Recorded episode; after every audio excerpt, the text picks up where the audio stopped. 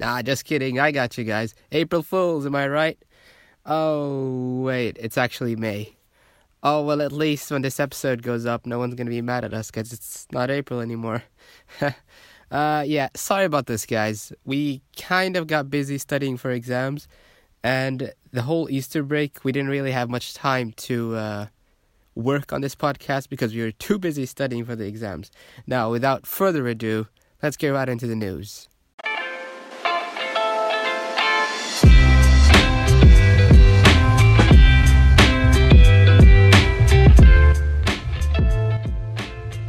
Welcome back. In this month's news, we're covering something incredibly important a giant leap for humanity, if you will.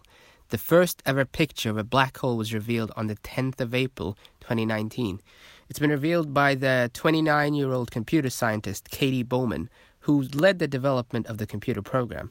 Katie started working on the algorithm three years ago while she was a graduate student at MIT. She led the project with a team from MIT's Science and AI Labs, the, the Harvard's uh, Smithsonian Center, sorry if I'm mispronouncing, for astrophysics, and the MIT Haystack Observatory. The image itself was captured by the Event Horizon Telescope, which is not just one telescope, it's actually a network of eight linked telescopes, and it was rendered thanks to Dr. Bowman's algorithm. Dr. Bowman told the BBC, uh, quote, when we saw it for the first time, we were all in disbelief. It was quite spectacular. Spectacular. End quote. Dr. Bowman, however, didn't accept all the credit given to her and insisted that the image was the fruit of collaborative hard work from the whole team. Now, here are some quick facts about the black hole. It's obviously it's unseeable by the naked eye and measures around 40 billion kilometers across. It's 55 million light years away from Earth in the Virgo galaxy cluster the Event Horizon telescope collected around 5 petabytes, which is about 5 million gigabytes worth of data. And honestly, it's really incredible how they managed to get that 5 million gigabytes of data into something, you know, into a picture that is barely in HD actually. Well, that's why that's why I think it's a, it's a leap it's a leap in science. It's something that uh, Einstein has Einstein has predicted for many years now and to see it uh, become a reality is really amazing. And uh, that's it for my news segment. On to the next news segment.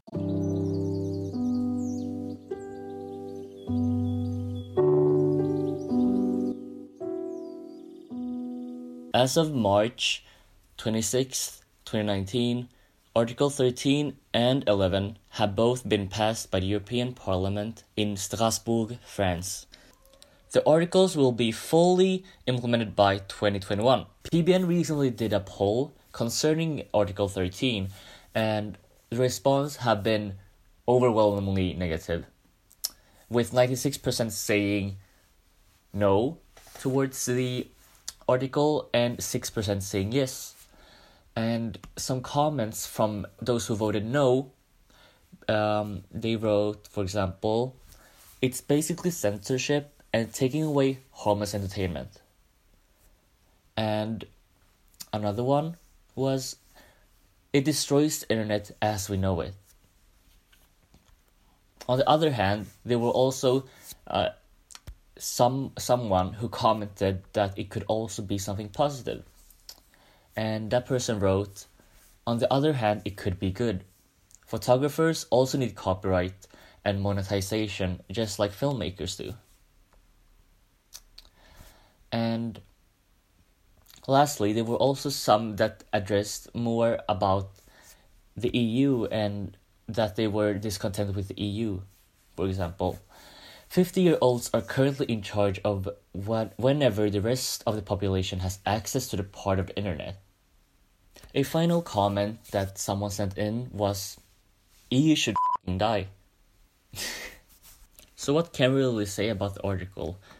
At this point, the EU hasn't established any kind of measures and any plan on how it's going to directly implement the article. And because of that, we don't really know either as consumers because if they don't know, how are we supposed to know? Um, so, yeah, I think at this point we're left with waiting, and I guess we just have to see what's going to happen in the future if it's ever going to happen in the future. Hello. So today I'm gonna have a fellow fellow somebody to record with today. Um, we're gonna talk about Sabrina. And for those who don't know what Sabrina is, it's about a teenager who's a witch. She's It's a- half witch. Yeah, okay, she's half witch, but she is full witch now. We will talk about it more. Anyway, it's a series in Netflix, which is really trending right now. It's like Riverdale, but not Riverdale, but a part of Yeah. Dale, cause do, do you get it? They Riverdale, Greendale. Greendale. Yeah. Um. So They're having their second season coming out. Oh, it already came out, but uh, it's they're working on the third one. That's what we know. And basically, she's dating this model boyfriend of hers. But anyway, she somehow sabotaged her relationship by trying to help. But every time she helps, everything goes wrong. And she finds this cute boyfriend, Nicholas. Oh my god! Don't get me started on that. As in, you have to watch it. Nicholas is like, you know, that kind of boyfriend you want, but you don't want. Like, do you get it? He's like cute, hot, like, you know. Um. Anyway, Nicholas is for witch. What do they call witch? As in a male witch. Oh, he's a um, warlock. yeah, a warlock. Um, he's really handsome, and uh, Sabrina and Nicholas actually, Dated, yeah. They yeah, dated. they start dating Or for a while. something. But you have to watch the second season to know what happened to Nicholas because it's actually sad but cute. Um, what more? Her parents died. Yeah, that's what general facts. Of, yeah, so she lives with her aunts, two of them, and a cousin. He's hot too, but he's gay. But he's hot, but he's gay. Yes. Uh huh. Um, what more shall we say about Sabrina? Well, since we both watched the second season, uh, do in- have something Yeah, like we really do recommend it. As in, even if you're not the type to watch a teenager series, it's actually a good series. Even if it's not too much action, but it will make you laugh and you'll have a lot of emotions. So yeah, Yeah. we do recommend it. Watch it, watch it, watch it. So moving on to uh, fans' uh, opinions of the show. Uh, well, these are some of the comments people have commented about the series. Um, which one should we pick? Oh my god, they're so goddamn long. Oh, this one. Okay, let's take from. I don't know how to say the name. Donete Sha- Sh- Chavez? Chavez? Chavez? Whatever. Yeah. You? we don't know. Um, you can read that. A light touch all around, building up the biggest themes without sacrificing character driven moments, and without giving in to the ex- excessive twist that threw Riverdale off course in its sophomore year uh, season. I don't know. Um, Yeah. Okay, another comment from Their creator. um it says like this first 30 seconds of original show have more character develop and creative thought than this whole dark edgy reboot wait what do they mean I think they mean that since they're based on a series, Mm-hmm. like a comic series, uh, I think they're talking about how uh, the show is different from it. Yeah. Okay, yeah. A dark, edgy reboot. um uh, from Whitson77 thought the show was complete garbage. I can't decide what it is. So shallow and completely agenda pushing over any kind of quality story. Why they decided to veer so far away from the beloved original version is beyond me. well um Oh, these are the bad ones. that's the thing i can't say anything because i haven't read the comics i've Yeah. only watched the series so for me the series is good enough and uh, what more do we have from slate Willa, Willa. Paskin. Uh-huh. Yeah. it's trying to be the moody teen tas- tastic um interpretation of it, as Sabrina keeps using dark magic in situations she probably should not. She Shipka's Yeah, that's the actor. oh yes. Karen Ship. Shipka's bright professionalism words of any real tension. What do you think about that comment? Well, I think that the main character, she's very very skilled Uh huh. actor, so she plays this um, teen uh, witch pretty well. I think. Oh, is that Sabrina's real name? Yeah, Karen Shipka. I had no idea. Oh my god, but I'm a big fan of your series, Boo Boo. Okay, that's That's all. It. Yeah. Yeah.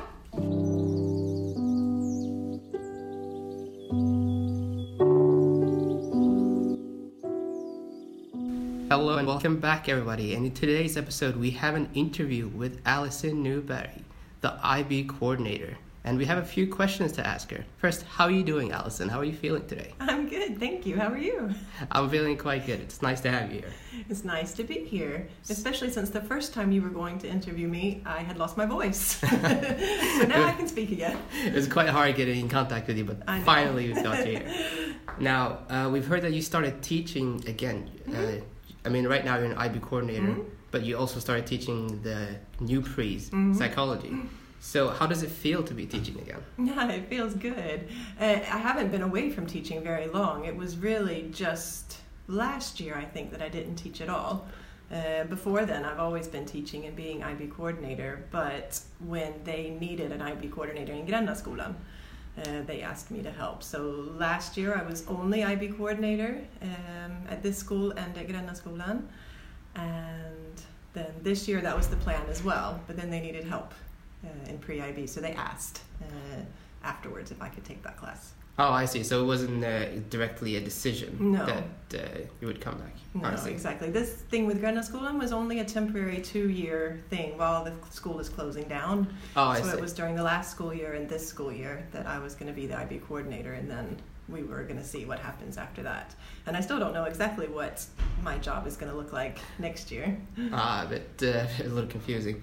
well, um, well, wh- why did you? Was it like a choice to stop teaching uh, psychology, to, or was it, No. were you offered to become an IB coordinator and you just took it up? Um, oh, let's see. No, I didn't decide that I wanted to stop teaching. Um, up until last year, I was teaching 50% and being IB coordinator 50%.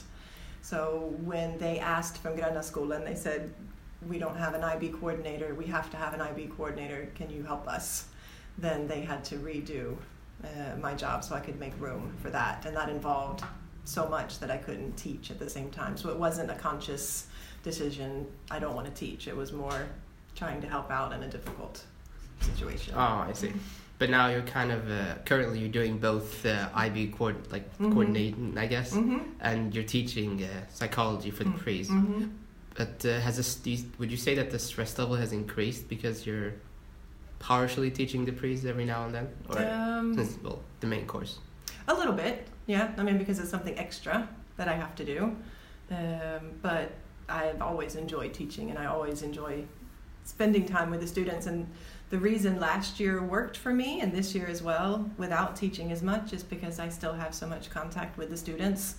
Um, I have um information that I go out to with IB1s. I'm the mentor for IB2s, and lots of students still come to me uh, to talk and ask questions and get advice. So I feel like I still have a lot of student contact. Um, I don't think I would have enjoyed it as much if I were just to sit in a room by myself at a computer and not be able to talk to you guys. Oh, that's good to hear. So you're you're like a teacher first, IB coordinator Yeah, second yeah, mindset. yeah. Yeah. So how long have you been teaching psychology? Oh my goodness, I think I started here in like 2003. Oh goodness. Like, were you born? I'm, I'm, I'm 19. I'm 99. So I was definitely born during that time. It's crazy when you think about how much Yeah. time goes by so quickly. But when I started here at the school, I taught English and psychology for all of the programs almost. I had the art and music program, I had the social science program, I had a media program when we had it here, and I also had IB. So um, I taught English and psychology to all t- different types of students, and then it became more and more um, concentrated on the IB. I see. I see. And uh, finally, since you know that the, the exams, the exam season's kind of coming up in Mhm. May. for the IB2s and also for us, the IB1s, and generally not nationella. So generally, everyone's having Yeah. exams and things coming up. Do you have a message for our listeners that are mainly students listening to this? A message regarding studying for exams. Oh, just just like a Or- final message, you know, just for the students or in general the listeners. Uh, see, I can probably repeat what I recently told the IB2 students, which is eat, sleep, take care of yourselves, and study. Studying is important, and having a good plan so you don't procrastinate until the end is important. But it's also important to not forget about yourself. I mean, you, you need to take care of yourselves. You need to eat. You need to remember to sleep. If you do that, then you will study better. And if you study better, then you'll do better on the exams. Don't forget yourselves. Definitely. Well, you heard it here. Eat, sleep, take care of yourself, study, don't procrastinate, and do all and do all that stuff. exactly. Well, to the last segment of the podcast, which is the memes again. So for our first meme, we have unsettled Tom, uh, fancy poo, and she believed. For our video meme, we have. Oh shit! Here we go again. Oh shit. Here we go again. We also want to wish everyone in the school who has their finals coming up good luck and um, hope you all pass. Hope you all fail so we can see you next term. don't don't don't listen to her. We hope you all pass. We we wish you all a great, amazingly successful future. Uh, yeah, that was all. Bye.